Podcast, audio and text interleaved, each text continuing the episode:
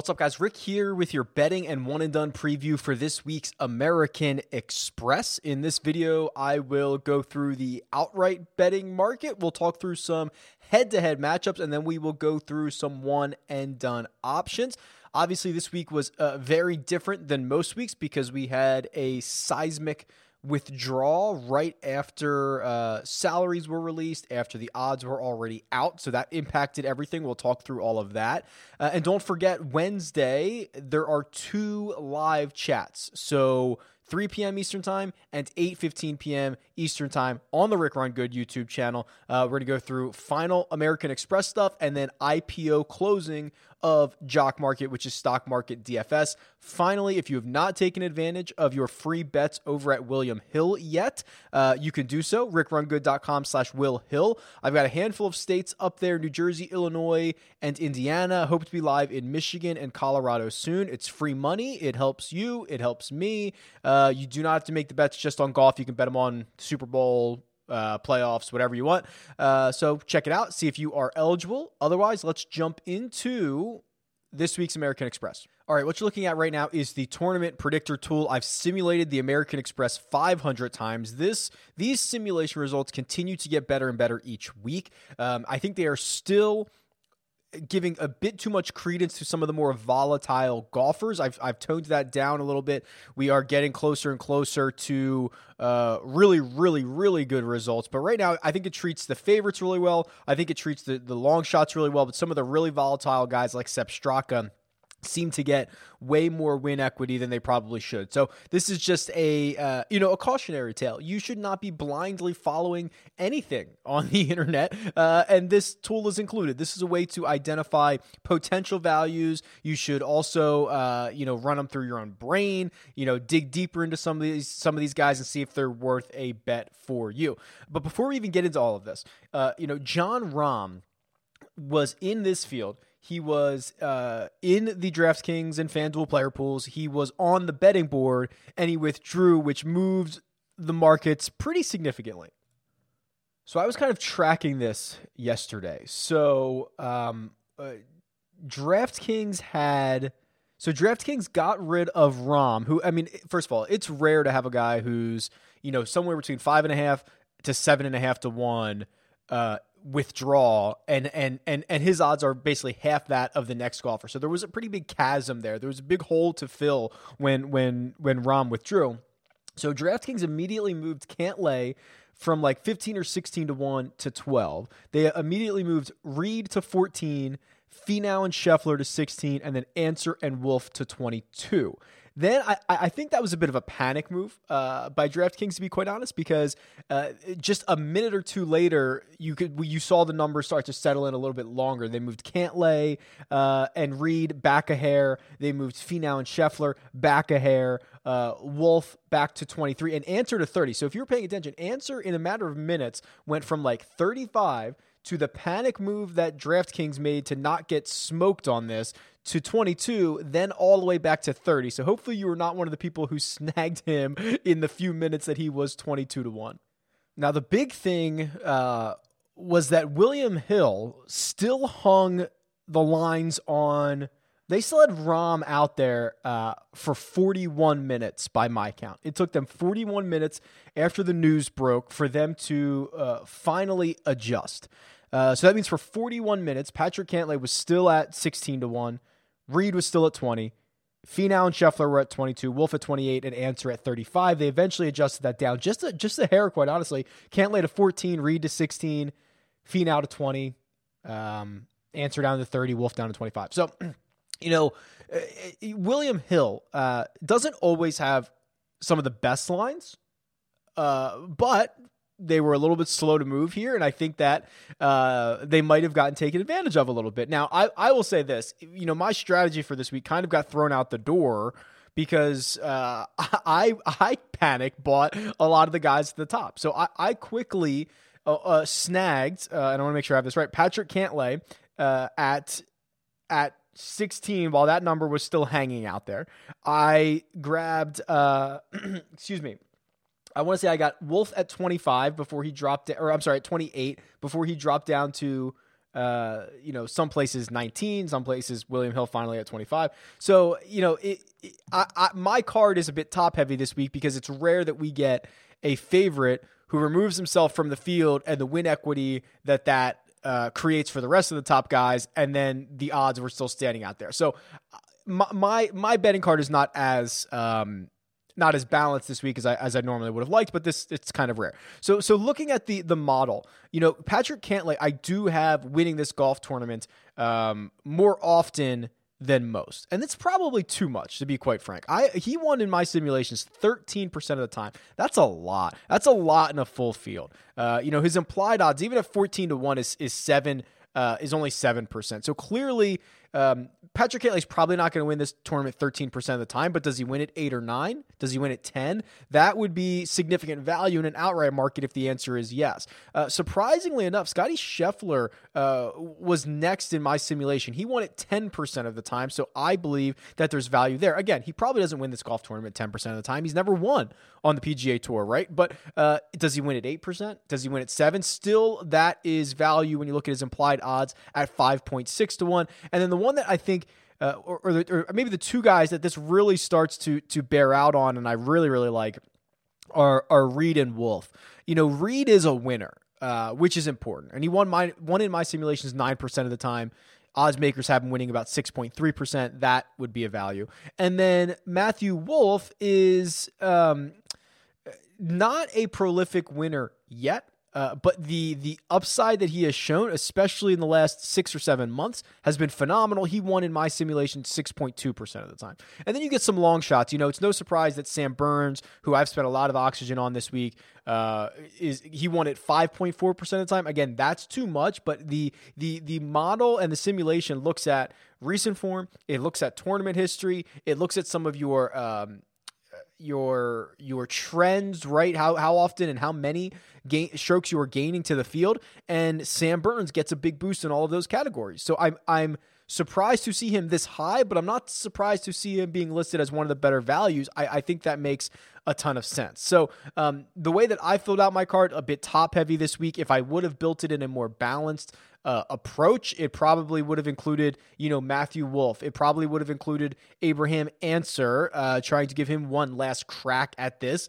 Uh, you know, after coming off of that miscut from last week, which disappointed a lot of people, it would have included Sam Burns anyway. It would have included uh, Doc Redman. It would have included there was somebody else at 110 to one or like post. Oh, actually, um, it it will also include, and I actually did get this. Uh, Kramer Hickok. Kramer Hickok was in the. So if you did not watch the sleepers video on uh, Rick Run Good on the Rick Run Good YouTube channel, he made the sleepers video, and I'm gaining a lot of steam on him. He's been playing well recently. He was great from tee to green last week.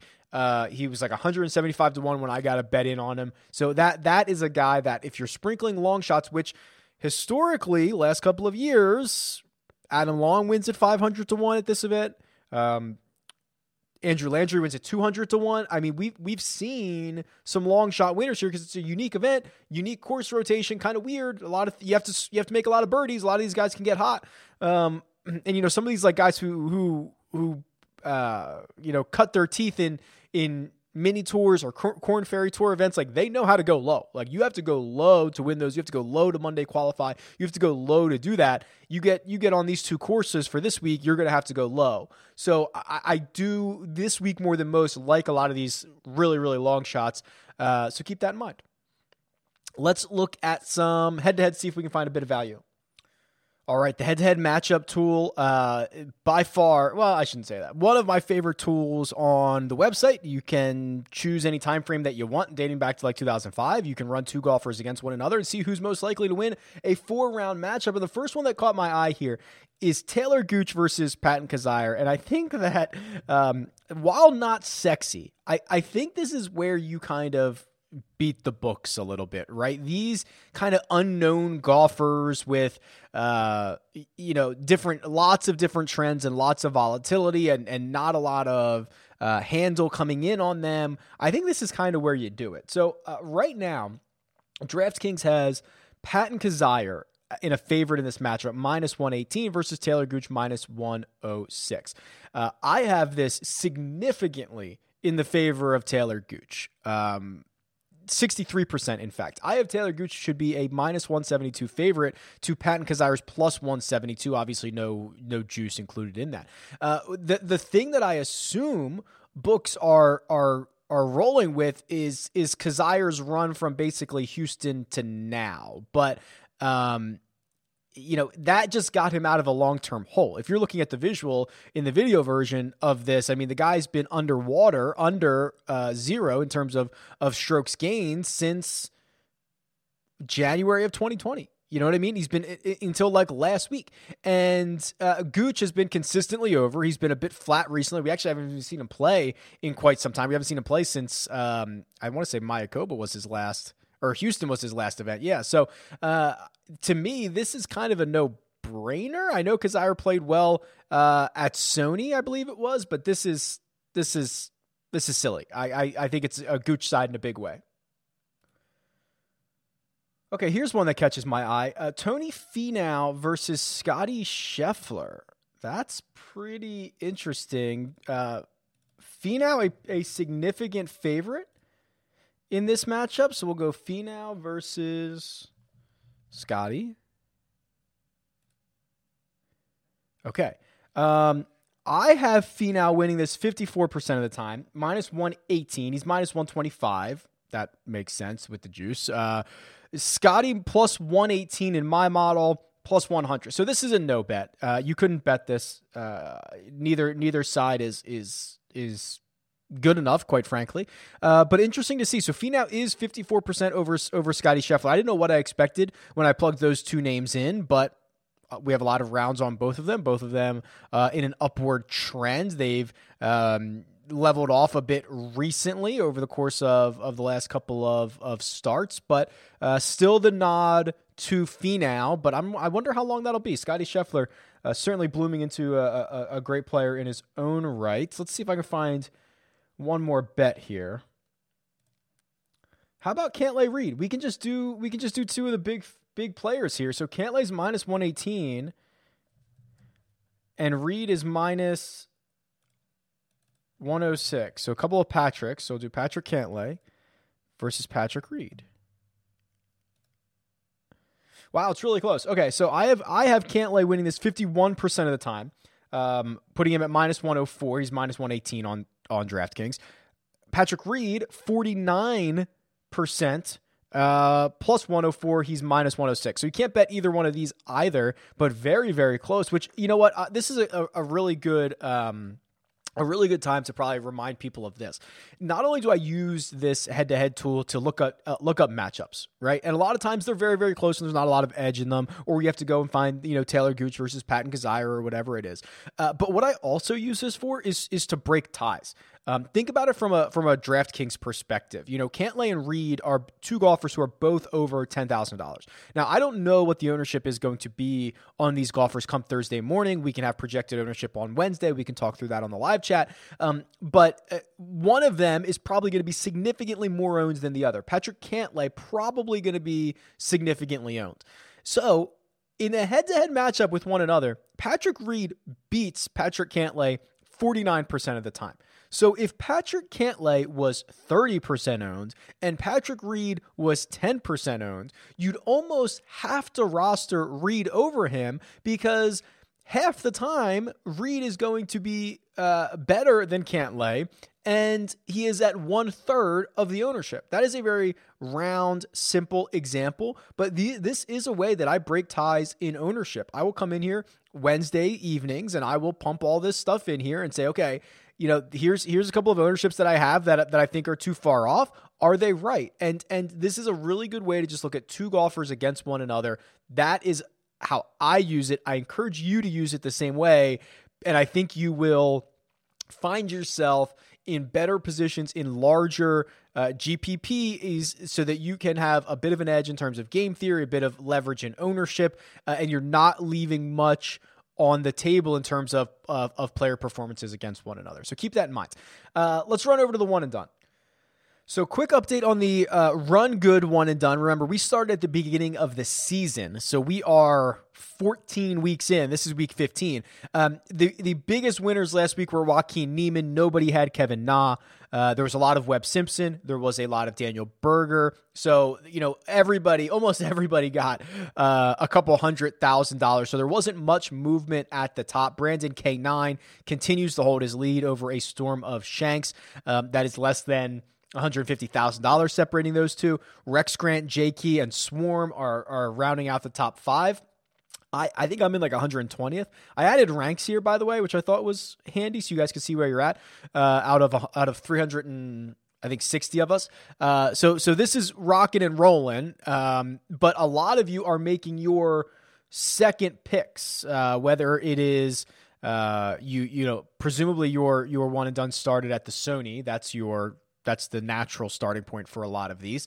Um, so there was, I know, a ton of uh, Berger picks. There was a lot of Webb Simpson picks. There was a lot of um, Abraham Ancer picks. Unfortunately, there was a lot of Sungjae Im picks. I think those were the probably the four most popular golfers from last week. And looking towards this week, you know, it is it is certain that Patrick Cantlay is is going to be one of the uh, most used golfers. And and when you think about Patrick Cantlay and you think about using him uh, over the course of, a, of an entire season, are you going to use him at a major? Probably not. Uh, there's a lot of good golfers. You probably don't need to use Patrick Cantlay at a major. Are you going to use him at a WGC event? Again, probably not. Those are stacked fields. Cantlay, you know, whether he's the 10th, 11th, 12th best golfer in the world, something like that, um, you don't necessarily have to use him. Uh, are you going to use him at a place that he's won before. I mean, you could use him at the Memorial. You could use him at uh, Shriners. I guess Shriners is probably the natural fit for him, right? And depending on your one and done, you do not have the Shriners in your schedule because you probably go from Sony to uh, BMW. So you don't get the fall portion of the schedule. So, all that being said, based on all of those things, the most natural fit for for for Cantlay, you don't get to use, and you're probably not going to use him anywhere else. You should probably use him this week, right? You know, the the removal of Jon Rahm from this field adds so much win equity to Patrick Cantlay. And and I was looking this up the other day, and I, I kind of couldn't believe it. Cantlay missed the cut at the Northern Trust um, at the end of 2020. That was his first missed cut in a long time. In fact, in going back to the 2019 Players Championship was the last time he missed the cut, meaning that the last – meaning in his last 32 events, Patrick Cantlay has won twice and missed the cut once. So he has not burned you basically at any point if you ever wanted to use him in a one and done or any situation like that. He's gotten you some type of dollars and now he is the betting favorite. So, long story short, Patrick Cantlay in a vacuum is is the best play this week in terms of of one and done. Now, if you want to be a little bit different, if you want to go to Patrick Reed, I think that's fine, right? He can get hot. He can he can uh, make birdies in bunches. If you want to go to, I, I, think the next natural landing place would be Matthew Wolff, um, who you know with with Matthew Wolff, we really have to throw out a lot of um, a, a, lot of even the stuff from like 18 months ago and 12 months ago because he has gotten so much better in the last six months. You really have to look at at it from a, a very micro standpoint with him. And I know he missed the cut at the Masters. He struggled down the stretch. Maybe he was a little bit tired, you know, long season, a sprint at the end. Uh, but what he did from basically Rocket Mortgage to Shriners was unbelievable. You know, he had three runner up finishes. He finished fourth at the PGA Championship. The guy was contending nearly every single week. He could make a bunch of birdies. People don't realize what a good putter he is because he's got that unique swing and he bombs it off the tee. He's a great putter. I, I, like Matthew Wolff as a, as a plug here. And uh, I wouldn't mind using him in a one and done because, again, what's his natural fit? I'm not sure he has one. You're not going to play him in a major championship. You could probably get him maybe if he goes back to 3M, right? Uh, a place that he's won in the past. He'll, he'll, he'll have one of the shortest odds there. But I'm looking at the betting board. He's like sixth or seventh on the betting board. So he is technically, you know, one of the favorites for for this week. The probably most natural course fit is Adam Hadwin, right? He's had a bunch of great success here. He shot a 59 at this event. Uh, if you were really a glutton for punishment, why not Abe Ancer? I, I, mean, I know that he missed the cut where he was very popular popular last week. Um, you can go back one more time. You can forgive and forget. Go back one more time to a place he finished runner up at last year. Um, I, I don't hate it. I really don't. And I think that you're you're getting the opportunity to get the guy who's seventh in the betting odds uh, at a very, very low number because you either used him last week or you saw what he did last week and you don't want to use him this week. I think it's pretty interesting. So, hey, keep that in mind. Obviously, it's very early in the year. You can shuffle this out a couple of different ways. So, uh, find what's best for you. Let me know which way you're going. Tweet me at Rick Rungood. Leave a comment below. Best of luck this week, and I'll talk to you guys soon.